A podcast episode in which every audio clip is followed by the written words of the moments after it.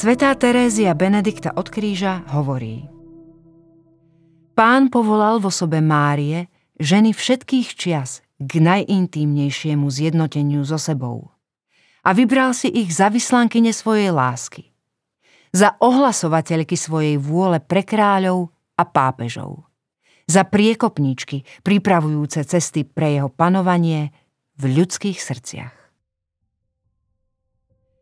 Keď svetá Terézia Benedikta od kríža písala o úlohe ženy, svoju pozornosť zamerala na tajomstvo svojej lásky ako nevesty voči Kristovi.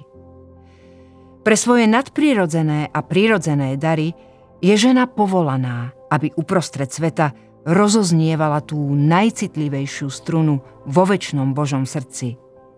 Materinský aspekt jeho lásky. Má totiž schopnosť vnímať túto nežnú lásku a odovzdávať ju prostredníctvom rodenia. Nielen toho prírodzeného, ale najmä duchovného. Aké nežné je matkino srdce. Ako dokáže prejavovať svoju predvídavú lásku tisícorakými spôsobmi, na aké by nikto iný ani len nepomyslel píše svätá Terézia od dieťaťa Ježiša.